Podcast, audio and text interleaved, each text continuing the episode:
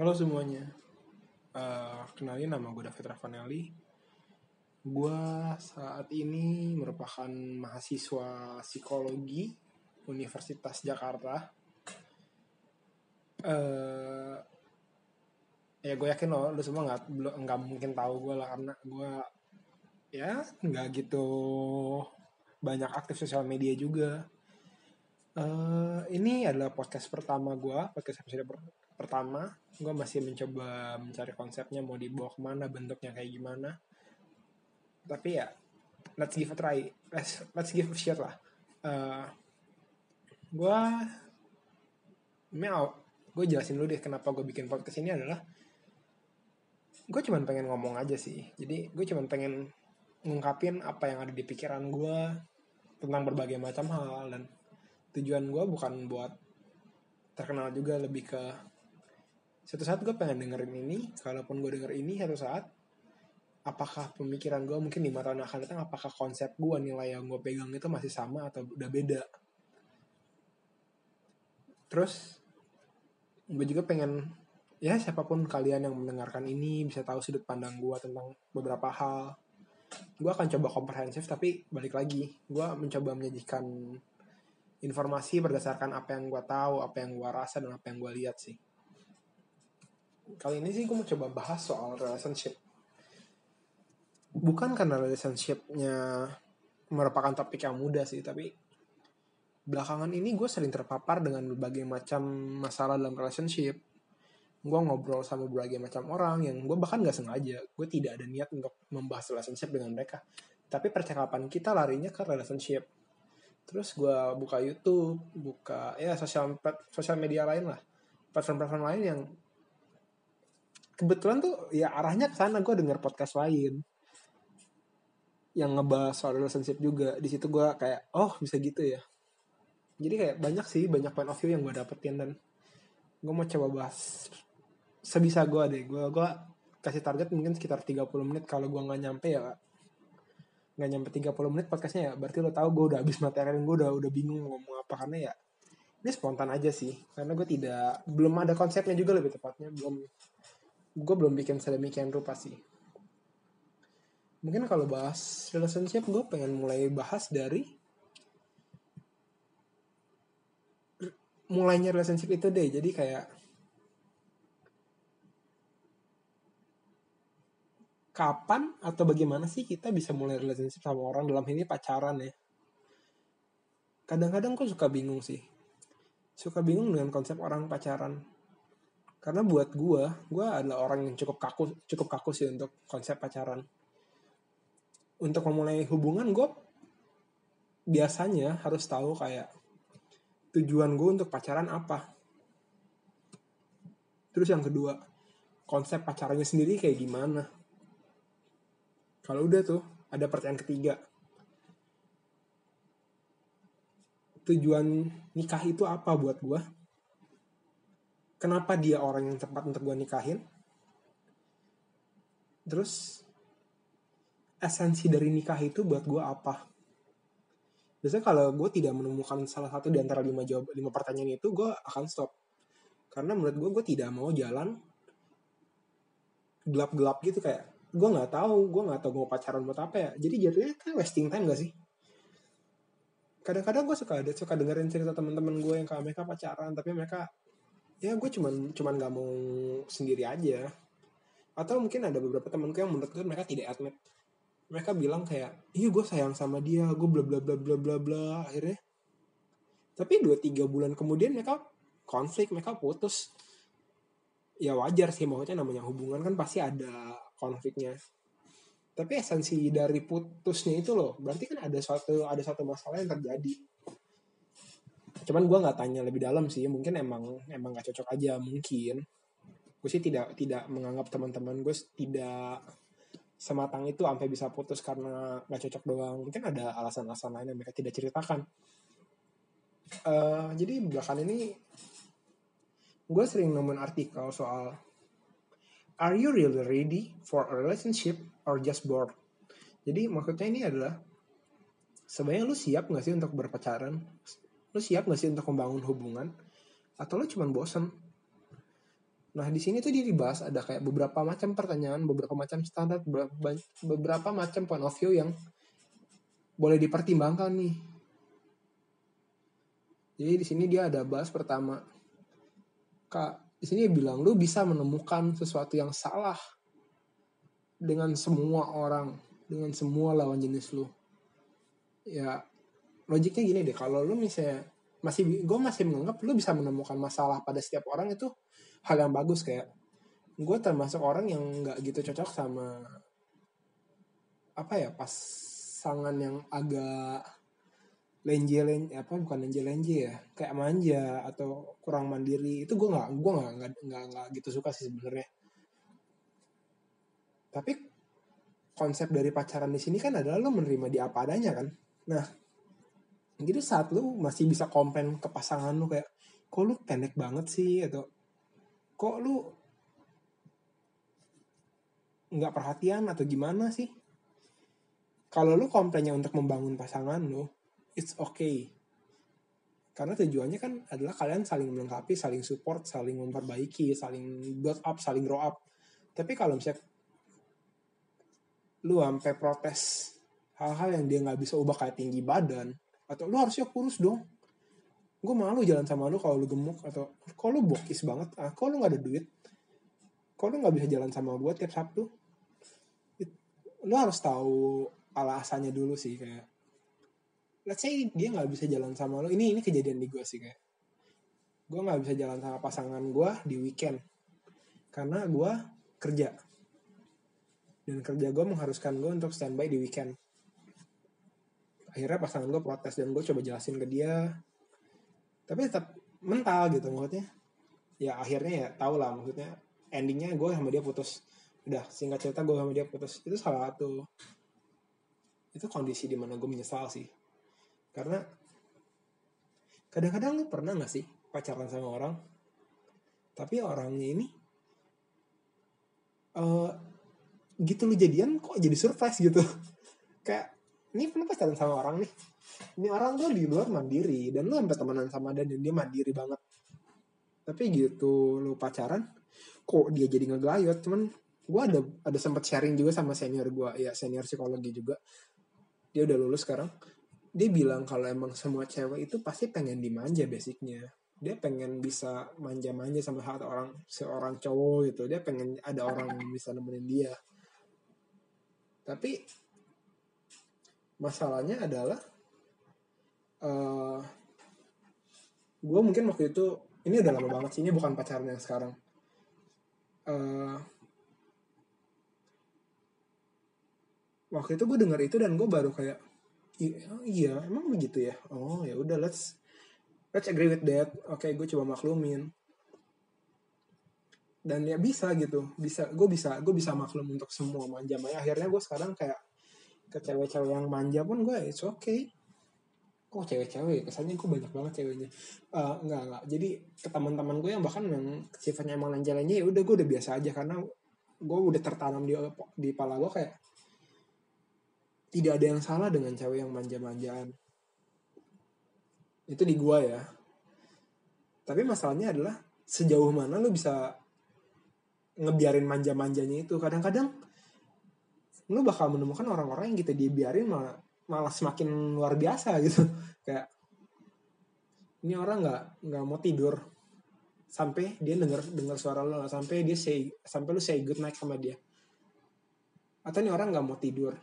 Sampai lu kasih kabar kalau udah nyampe di rumah. Menurut gue sih itu romantis romantis gak sih? Menurut gue sih ya oke okay, let's ada itu romantis sih karena maksudnya dia khawatir sama lu dan kalau dia benar-benar sayang sama lu harusnya dia bisa beristirahat dengan tenang.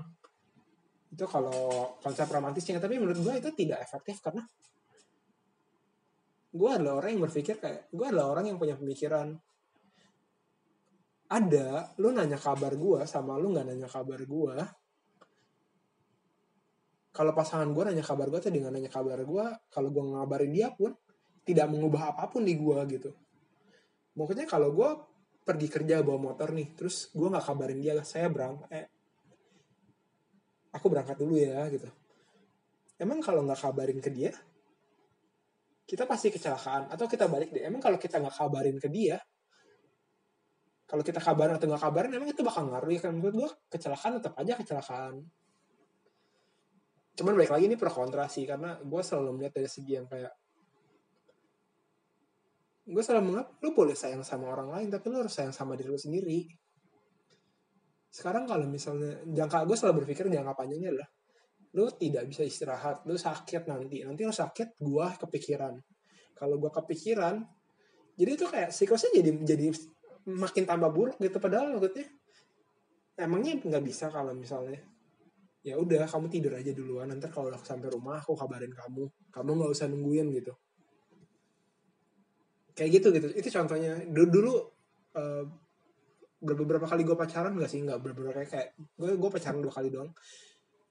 Dan dua-duanya begitu awal-awal. Akhirnya gue gue coba educate. Kesannya gue lebih pinter gitu ya. Kayak gue coba kasih penjelasan ke mereka kalau gue bukan tipe yang kayak menunggu romantis yang kayak gitu. Gue lebih prefer kayak ya udah lu ada aktivitas atau lu mau tidur ya tidur aja nggak usah nungguin gitu loh.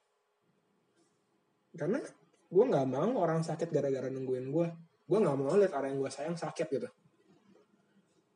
Apa ya kalau gue tau sakitnya gara-gara gue ganggu kan maksudnya nggak enak lah perasaannya gimana sih kalau bersayang ya? Oke kita udah melar kejauhan sih. Uh, tapi at the point saat lu udah pacaran sama saat lu udah pacaran sama orang itu atau lu emang mau mau mau jadian sama orang itu lu harus bisa nerima hal-hal yang dia nggak bisa ubah. Sama kayak pacar-pacar gue mantan-mantan gue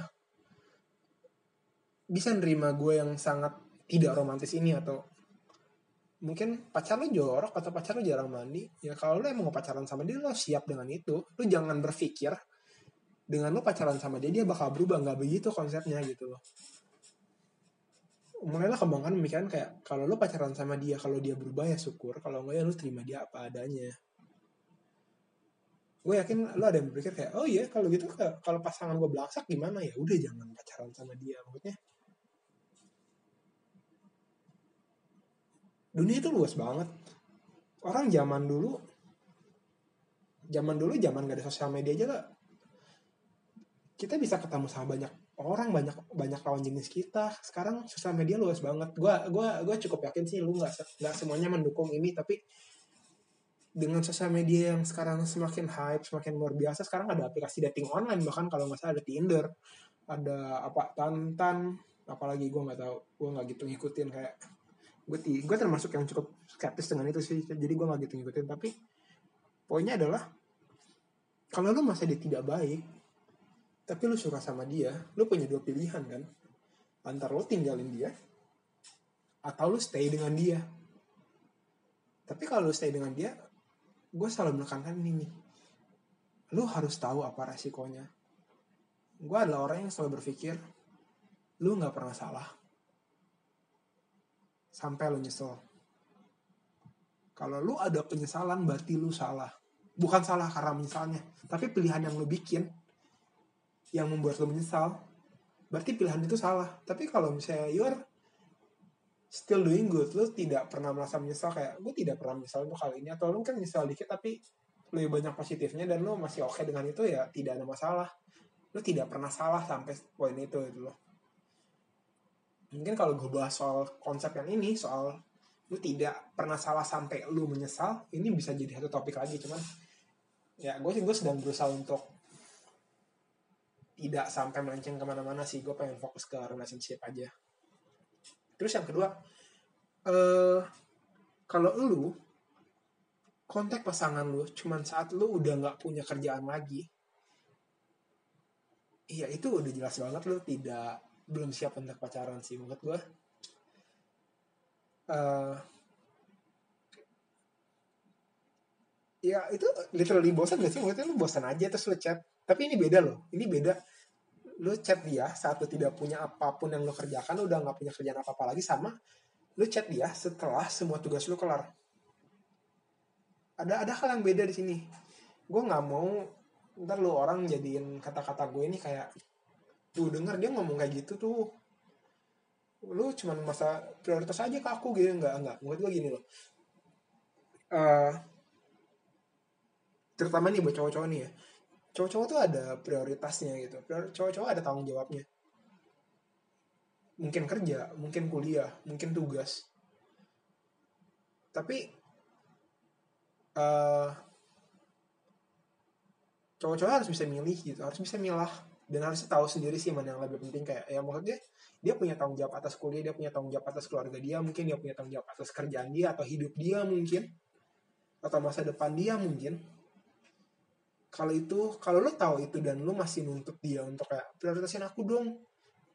Lo dalam masalah sih menurut gua konsep berpikir lo mungkin harus dijernihin lagi atau lo mungkin harus perlu sharing dengan orang-orang yang sudah menikah. Karena kalau emang alasan dia seperti itu kalau tapi kalau misalnya dia udah kelar kerja tugas-tugas dia kelar dia chat lu ya itu lu masih masih atau enggak lu deh kalau misalnya lu udah kelar tugas-tugas lu yang penting-penting terus lu chat pasangan lu ya itu berarti lu mungkin udah siap pacaran. Tapi ini bedanya adalah gue nggak bisa ngasih tahu sih kayak mungkin menurut gue tugas itu penting menurut gue kerjaan itu penting tapi menurut orang lain enggak jadi standar kalian masing-masing sih. Tapi paling simpel kayak kalau misalnya lu pegawai kantor libur atau istirahat terus main Mobile Legend atau lu lebih milih ngerumpi daripada ngabarin pasangan lu bahkan yang ngabarinnya mungkin cuma by text cuma satu menit kurang itu udah jelas-jelas lu mungkin belum siap sih. Sesimpel itu karena kalau gitu udah kelihatan banget lo cuman bosan aja. Ya nggak sih kayak ah gue nggak tahu mau ngapain nih mungkin chat pasangan gue lah. Jadi kayak ya lo bosan aja intinya. Karena kalau misalnya lu sayang sama orang tuh orang pasti bakal ada di list prioritas lu. Mungkin tidak ada di list paling atas tapi ada di list kesekian prioritas lu lah terus ini juga gue pengen urusin sih kayak buat cewek-cewek juga. Ya buat cowok-cowok juga sih. Cobalah maklumin kalau misalnya orang pasangan kita pasangan lu sedang melakukan sesuatu sedang ada kerjaan. Mungkin dia kerja mungkin dia tugas. Mungkin dia kerja kelompok mungkin dia lagi penelitian mungkin dia lagi masak. Kalau udah kayak gitu ya jangan minta prioritas juga gitu. Maksudnya lo harusnya senang saat pasangan lo mengutamakan kerjaan mengutamakan hal-hal yang menurut dia lebih penting. Karena dengan dari dengan dari situ lo tahu kalau ini orang bisa dipercaya. Sekarang kalau misalnya ini orang sayang sama lo dia chat lo tapi tugas dia nggak kelar kerjaan dia berantakan uh, laporan nggak dikumpulin ya kalau gue sih gue bakal bilang kayak mending lo putus aja karena nih orang kerjanya udah nggak bener lo mau hidup gimana lo makan pakai cinta. Ya gue ngerti sih ada yang bilang kayak kalau saat lo punya pasangan lo bakal ada dapat rezeki dari pasangan lo juga. Jadi kayak rezeki lo nambah lah entah itu kerjaan entah gaji lo bakal nambah. Gue termasuk yang setuju tidak setuju sih tapi poinnya adalah kalau orang ini nggak bisa bertanggung jawab pada hidupnya sendiri saat dia masih pacaran sama lo apa jaminannya dia bisa tanggung jawabin lo saat udah nikah gitu. Ya gue nggak tahu kalau mungkin kalian nggak berniat nikah terus pacaran mungkin itu juga salah satu pertimbangan untuk kayaknya lu cuma bosan doang deh. Kalau bosan ya udah mending lu banyakin gebetan aja daripada pacaran. Terutama cowok-cowok karena kita sama-sama tahu lah.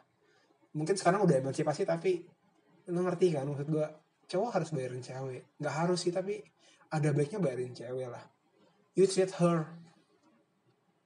Ya kan? Maksudnya keluarga dia mungkin mungkin di bokap dia menganggap dia seorang putri. Ya putri dia seorang ayah dan satu saat gitu lu nikahin dia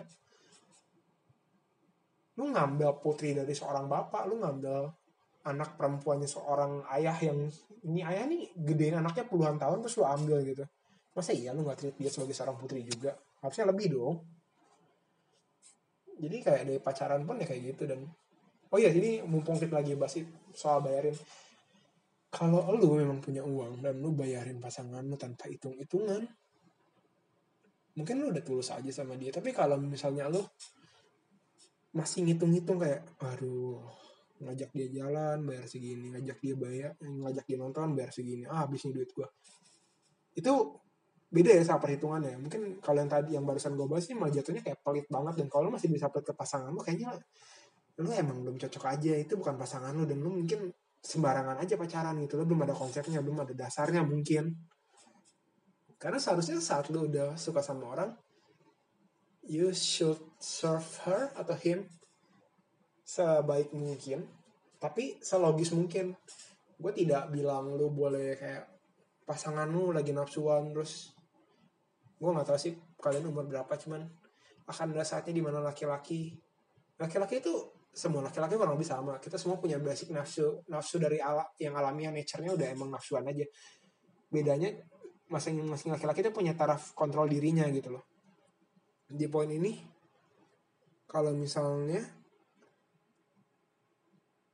misalnya pasangan lu minta ah pengen dong cium pengen dong ini ada lu harus tahu lu harus tahu resikonya apa buat lu. Pun kebalikannya sih tapi gue jarang denger kayak cewek minta ciuman dari laki-laki gue jarang denger sih tapi mungkin ada gue nggak tahu. Tapi lu, siapa pun itu yang dimintain kalian harus tahu resikonya apa balik lagi yang yang gue bilang tadi lu tidak salah selama lu tidak menyesal. Nah gimana cara lu tidak menyesal? Ya lu harus tahu resikonya apa pertimbangkan itu baik-baik. Kadang-kadang tuh hal-hal spell hal-hal gede itu di mana hal kecil lagi. Percaya atau enggak gue sangat yakin lu tidak bisa berhubungan badan dengan pasangan lu kalau lu tidak pernah cium dia. Atau dicium oleh dia. Kan itu kan step by step aja gitu loh. Gak sih kayak gue gue gue pacaran sama orang terus ini orang ya gue nggak pernah cium mas enggak enggak sangat tidak sopan untuk gue sangat sangat tidak mungkin untuk gue bilang eh tidur yuk bareng yuk. Yuk, yuk. kan nggak mungkin juga.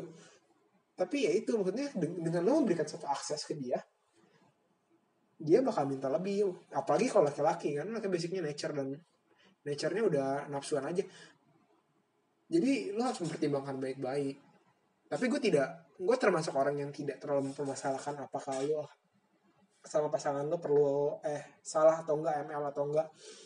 Karena menurut gue itu pilihan masing-masing sih. Asal lu tahu resikonya apa aja gitu loh. Dan tentu saja dengan saat gue bilang mempertimbangkan resiko berarti udah mempertimbangkan ke berbagai aspek ya.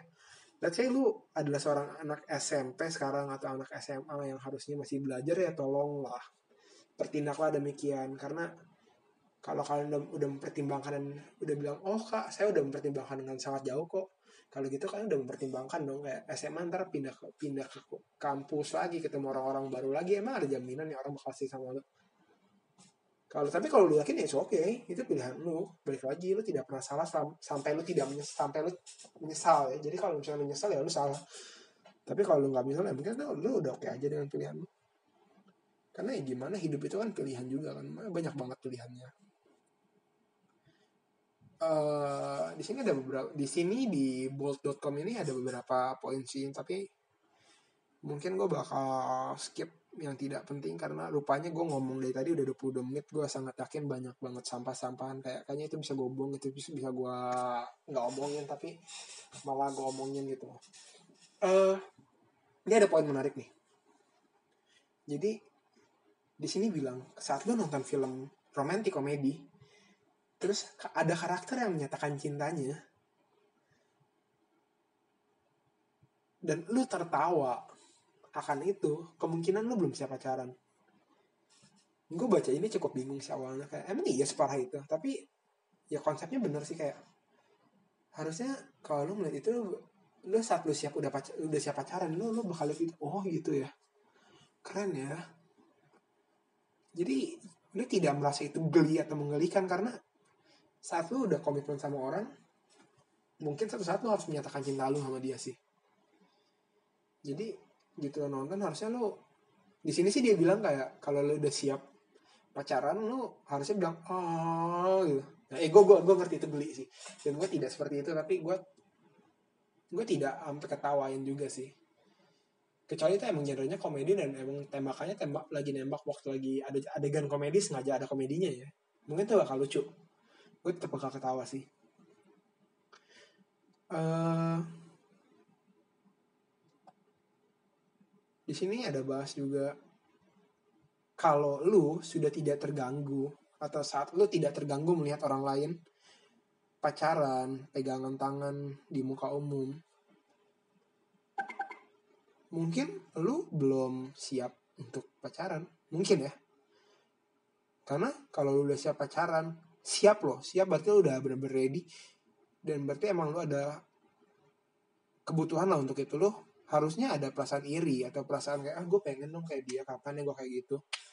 Tapi kalau lu cuma lihat kayak oh ya udah mungkin antara lu udah dewasa banget untuk dalam memahami pasangan atau pacaran atau hubungan atau lu emang belum siap aja belum nyampe tahap itu? Gue mau sharing juga ini kayak gue sampai SMA itu tidak pernah benar-benar pacaran sih. Uh, ini tuh sih karena gue masih tidak penting aja. Kayak gue punya gue gue termasuk orang merasa kayak gue butuh waktu untuk diri gue sendiri. Sampai gue SMA gue begitu kayak gue bisa main game gue bisa nongkrong gue bisa baca komik bisa baca buku. Jadi sampai SMA tuh enggak tapi gitu masuk kuliah gue pun masih awal-awal kuliah gue masih merasa demikian sih. Tapi ya pada saat kuliah gue mulai pacaran dan kadang-kadang gue waktu waktu kuliah dan gue ngalamin namanya pacaran itu selama pacaran tuh gue banyak belajar juga dari situ sih. Tapi gue tidak menyarankan untuk kalian belajar di, dari dari kondisi pacaran itu karena menurut gue emang sih guru yang baik ada pengalaman tapi gimana kalau lu bisa belajar dari pengalaman orang lain? Jadi lu tidak harus merasakan sakitnya tapi lu dapat knowledge-nya gitu loh. Jadi lu tidak harus kayak ah gue harus pacaran dulu biar gue dewasa. Enggak sih lu bisa dengar dengar cerita orang. Mungkin lo kalau mau coba mau tahu kayak podcast podcast lain gue bisa menyarankan lo untuk kalau lu benar-benar orang nggak gimana cara bilangnya? Kalau orang Indonesia dan lu lu pengen banget kayak aku oh, pengen tahu dong gimana sih sebenarnya menurut gimana sih yang menurut kak David? Kok kak David? Menurut kak David uh, gimana sih menurut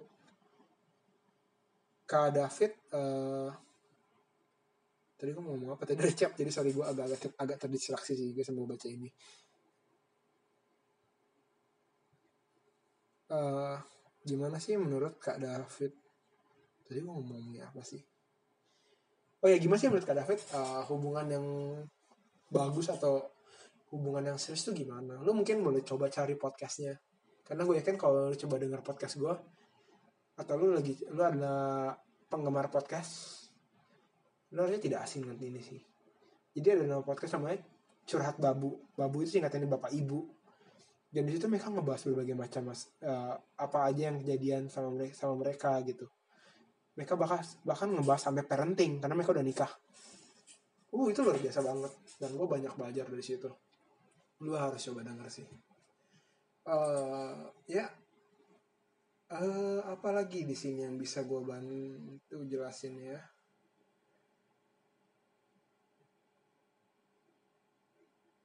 oh ya satu lagi. Uh, dampak dari lo kalau misalnya belum siap pacaran dan rupanya lo cuma bosen itu lo bakal bakal tersikat sama pacaran sih. Karena hype-nya di awal-awal doang gitu lo punya teman tapi akhirnya lo mulai bahas terkekang lah atau gimana. Kemungkinan lu itu hanya lu hanya bosan doang terus lu akhirnya pilih pacaran. Dan yang kedua kalau lu pacaran saat lu belum siap kasihan gak sih sama pasangan lu kecuali lu, lu sama pasangan lu ada komitmen bareng-bareng kayak eh, kita sama-sama bosan dan kita sama-sama ngabisin waktu aja ya. Kalau ada kayak gitu sih gue udah no komen ya. Kayak ya udah lu lu udah tahu resikonya berarti. Tapi kalau gimana kalau orang yang sayang sama lu yang nembak lu adalah atau lu yang tembak adalah orang yang benar-benar gampang jatuh hati atau gampang percaya sama orang lain. Terus lu hianatin dia gitu. Nggak jahat banget sih bilang hianatin. Intinya lo putus dari dia. Gimana perasaan dia? Ini adalah orang yang benar-benar tulus gitu kan sedih banget kayak ini harusnya nih orang tulus dapatnya balasannya tulus kok malah lu gitu loh gue tidak menyalahkan lu juga sih kalau itu emang ada kejadian karena semua orang pernah salah dan mungkin ya Iya lo punya pendapat sendiri dan itu nggak salah sih. Terus, oh udah mau 30 menit sih. Uh, kalau udah bahas soal siap atau nggak siap sebenarnya mungkin gue bakal coba bahas lebih dalam lagi sih di podcast podcast selanjutnya kalau udah soal siap nggak siap gue coba gue pengen coba bahas hopefully 15 menit ya. Uh, eh, gue mau coba bahas soal mending dapat pacar itu dari luar circle pertemanan atau dari inner circle lo dari dalam teman-teman lo sendiri sahabat-sahabat lo. Ini pro kontra banget sih menurut gue karena biasanya saat lu tidak cukup dewasa kok saja kayak gue dewasa banget ya? Nggak salah satu di antara kalian berdua tidak. Gitu dewasa tidak terlalu dewasa atau belum bisa menyikapi keadaan gitu lo pacaran sama sahabat lo terus lo putus pasti selek. Agak susah untuk bilang gak selek mungkin cuma dikit yang gak selek dan bener-bener masih temenan ya. Jadi nggak ada perasaan takut atau perasaan benci atau kesal atau dendam-dendam kesumat lainnya. Tapi biasanya kan selek ya itu sih kalau kalau dalam pertemanan. Tapi masanya untungnya adalah kalau kalau lo misalnya punya pasangan dari inner circle lo dari lingkaran persahabatan lo lo udah kenal orangnya seenggaknya sih. Mungkin lo nggak kenal seluruhnya. Tapi gitu pun lo kenal lo kenal dia pun gitu lo pacaran masih ada kemungkinan lo kayak beli kucing karena ada ada rupanya ada sifat-sifat yang akhirnya baru muncul. Jujur surprise gitu. Dan itu kayak eh gue tidak menduga bisa kayak gitu gitu mungkin kayak gitu sih tapi dengan lo pacaran dengan orang-orang di umum kayak lo udah kenal sama dia seenggaknya lo kenal lebih jauh ketimbang lo ketemu orang baru terus lo suka terus jadian ini lo nggak tahu nih orang backgroundnya apa nih orang dari mana sekolahnya apa. Nggak nggak itu penting sih sekolahnya apa. Yang penting sifatnya kayak gimana sih. Nah iya lu dan lu nggak tahu sifatnya kayak gimana. Itu agak mengerikan cuman untungnya adalah dengan lu pacaran sama orang di luar inner circle lu kadang di luar persahabatan lu kadang-kadang itu adalah jaminan untuk persahabatan lu tetap langgeng sih. Terus lu bakal dapat perspektif baru sih harusnya. Karena uh, manusia dengan frekuensi yang sama manusia-manusia yang mungkin udah kemiripan sifat pemikiran ide konsep kebiasaan itu kan nyambung tuh. Biasanya kalau nyambung ya temenan nih. Terus lo pacaran sama orang yang cukup-cukup lu nggak kenal dari mana ada kemungkinan dia bakal bawa dunia baru kalau lo akan disajikan point of yang baru gitu. Dengan begitu harusnya sih pandangan lo lebih terbuka lagi sih. Mungkin ya kalau lo pacaran sama orang-orang yang kayak gitu. Tapi gue tidak bisa menjamin juga gitu. Bisa aja emang lo ini orang baru tapi frekuensinya sama-sama kayak lo mungkin ya lingkungannya sama juga kayak lu agak mirip. Ya itu tidak bisa menjamin lu dapat kondisi yang baru sih. Mungkin ya emang ketemu aja. Uh, eh, gue punya beberapa enggak beberapa sih. Ya gue pernah pernah lah. Gue pernah pacaran sama orang dari luar circle gue jadi orang gue nggak tahu siapa. Tapi gue ngobrol-ngobrol-ngobrol-ngobrol dan ya cocok gitu cocok. Dan gue udah komitmen sama dia. Tapi tetap putus sih. And the end in the end gue tetap putus tapi anehnya adalah ini orang di luar circle gue gue putus sama dia tapi gitu putus gue masih masih stay in contact sama dia loh. Tapi nggak ada nggak nggak ada maksud apa apa kayak udah temenan doang. Karena itu sama-sama mengerti sama-sama ya udahlah ini jalan yang terbaik lah untuk kedua kedua belah pihak. Jadi putusnya putus bareng-bareng nih. Nggak si A yang mutusin atau si B yang mutusin. Terus gue ada pengalaman juga pacaran sama orang yang emang udah deket sama gue dia lama. Dia teman gue sahabat nggak teman lah ya mungkin. Tapi gitu putus. Mungkin dia biasa aja tapi guanya yang takut. Gue ada kayak trauma sendiri enggak trauma sih. Gue ada perasaan gak enak sendiri sih. Kayak gue shock gue gue terkejut dengan semua yang terjadi. Ya yang mutusin gue juga sih by the way. Gue bingung sih mau bilang gue atau dia kan dia minta gue untuk bilang dia yang putusin. Uh, intinya gue sama dia sekarang nggak gitu akur. Gue bahkan malas banget chat dia. Karena gue nggak nggak tahu ya tapi gue agak agak nggak serak sekarang gitu loh. Gue merasa gue mau bilang gue masa ditipu tapi sebenarnya itu hubungan dua arah tidak nggak cuma dia nipu gue mungkin dia juga masih tertipu. Gue aja nggak tahu atau gue aja nggak mikirin gitu loh. Tapi poinnya adalah saat lu pacaran sama orang entah itu dari luar circle lu atau di dalam circle lu lu harus tahu sih kayak resikonya kayak gimana. Dan lu harus yakin juga eh ya satu lagi komitmen itu penting banget sih. Ya gue tahu lu bingung tiba-tiba gue bahas komitmen tapi namanya hubungan kan udah komitmen. Nggak tahu harusnya lu lu udah udah udah mikir ini sih gue gue sangat yakin. Untuk membangun suatu hubungan perlu persetujuan dua belah pihak lu mau pacaran sama gue gue mau pacaran sama lu. Itu jadi pacaran. Tapi untuk menghentikan hubungan hanya butuh satu pihak saja yang tidak tidak setuju untuk hubungan itu tetap lanjut. Jadi satu orang aja bilang nggak putus. Udah putus tuh. Untuk mau hubungan tuh butuh dua orang tapi untuk menyelesaikannya cuma butuh satu orang. Gila gak sih kayak serapu itu gitu loh hubungan.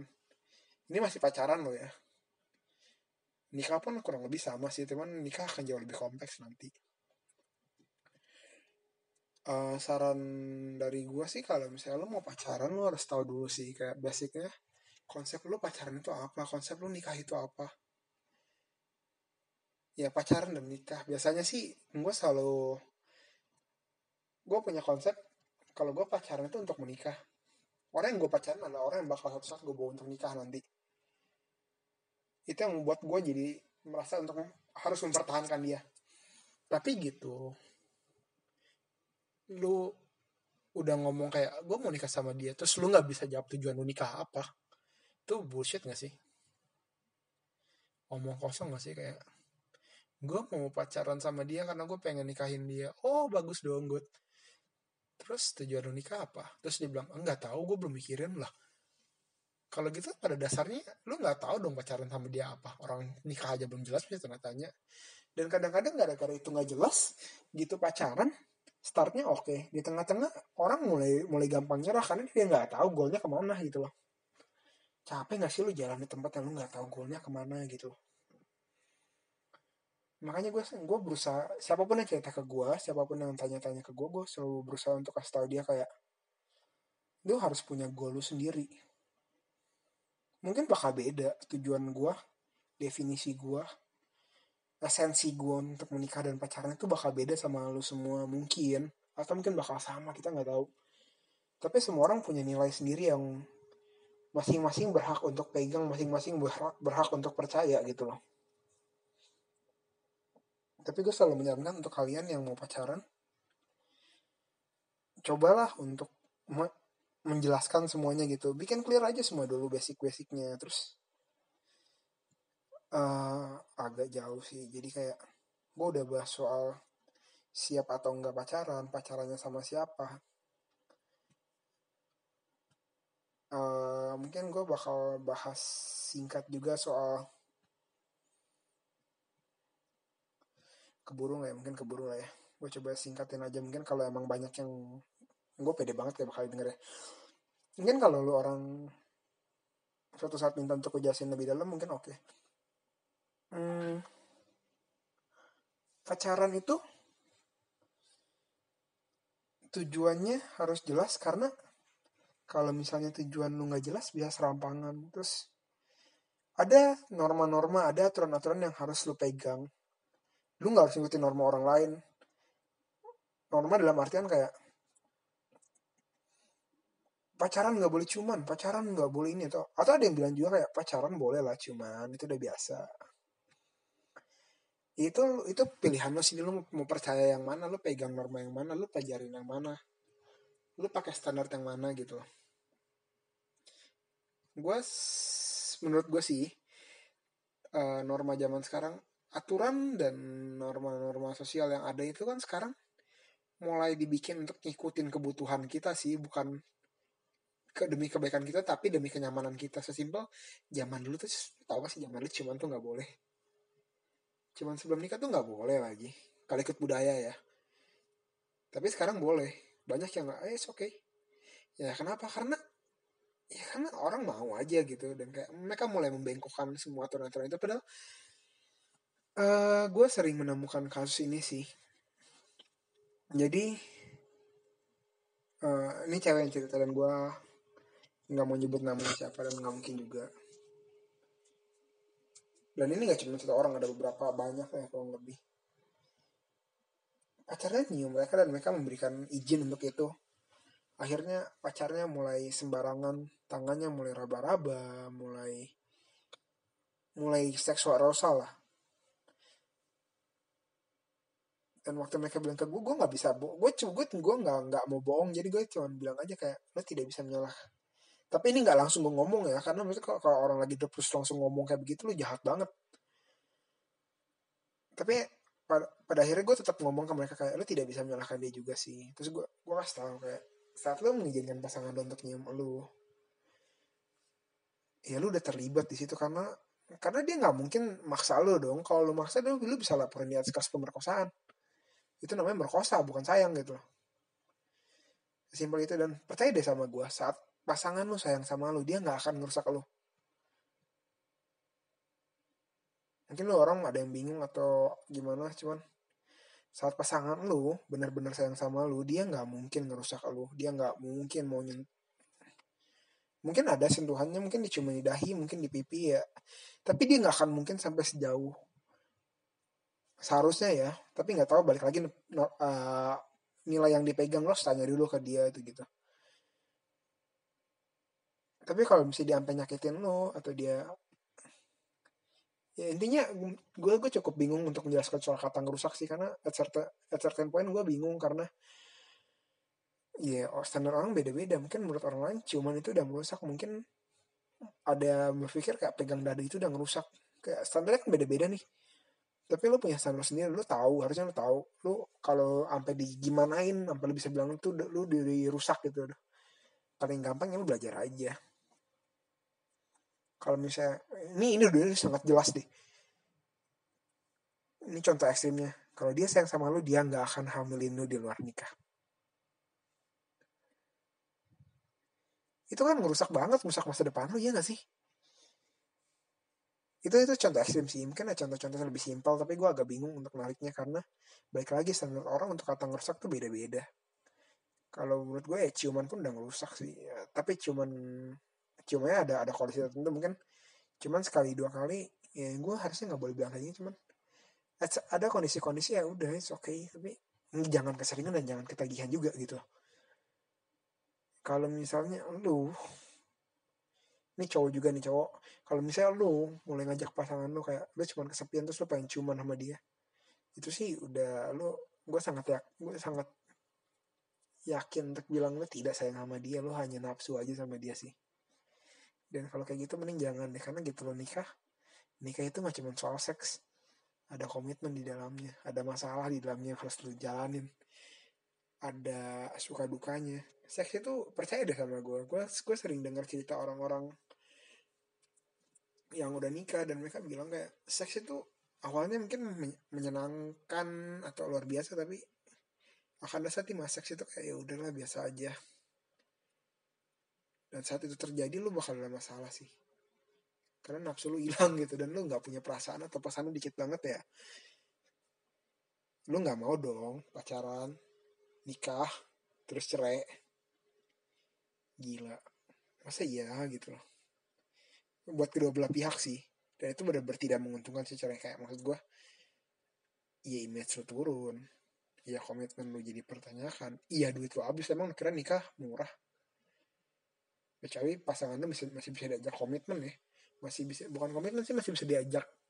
Masih mau ngerti ya cuman kadang-kadang pasangan lu ngerti pun kalau gue menurut gue sih gue pengen pasangan gue pengen nikah. Kalau boleh ya, ya kalau bisa mewah mewah gitu. Karena ini sekali seumur hidup dan gue nggak pengen lihat pasangan gue nyesel nantinya gitu loh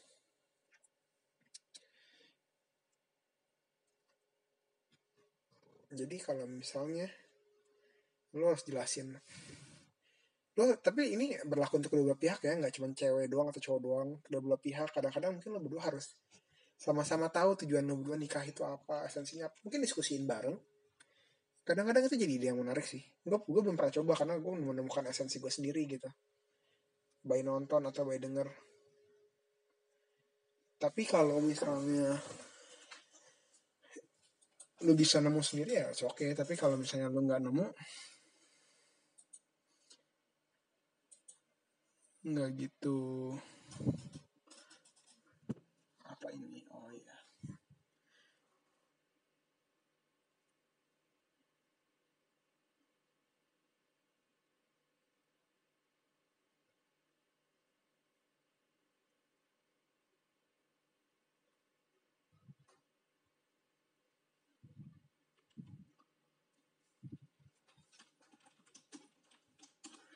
gue sambil chatting sih jadi kayak ya.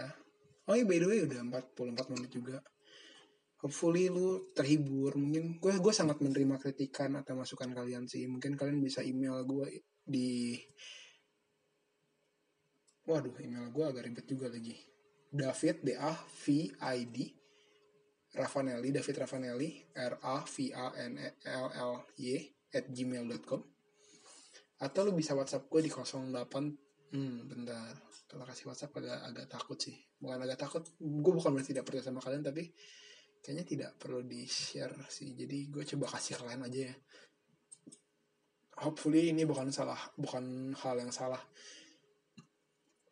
Kalian coba ke line ID at Dravanel D R A V A N E L. Ya di situ kalau ada gambar orang gendut ya itu gue lah gue gue lagi gue lagi berusaha cuman ya udah ya. oke sekian deh. Mungkin gue bakal coba sambung kalau ada waktu. Gue gue berusaha gue nggak mau komit satu minggu sekali sih. Tapi kalau emang gue bisa dan gue ada pemikiran pengen gue sampaikan dan which is masih banyak sih sebenarnya dan gue ada waktu gue bakal terus share sih Uh, satu lagi ya gue sangat terbuka untuk masukan kalian sih. Di mana pun platform ini kalau misalnya platform ini ada, ada fitur chatnya lo boleh chat gue lo boleh kasih masukan. Lo bisa komen di bawahnya. Apa yang perlu diperbaiki apa yang perlu dibenerin. Apa yang mungkin bisa gue bahas untuk lo dengar hopefully menghibur hopefully memberikan kalian insight atau pencerahan lagi. Uh, so that's all. That's me. Uh, see you again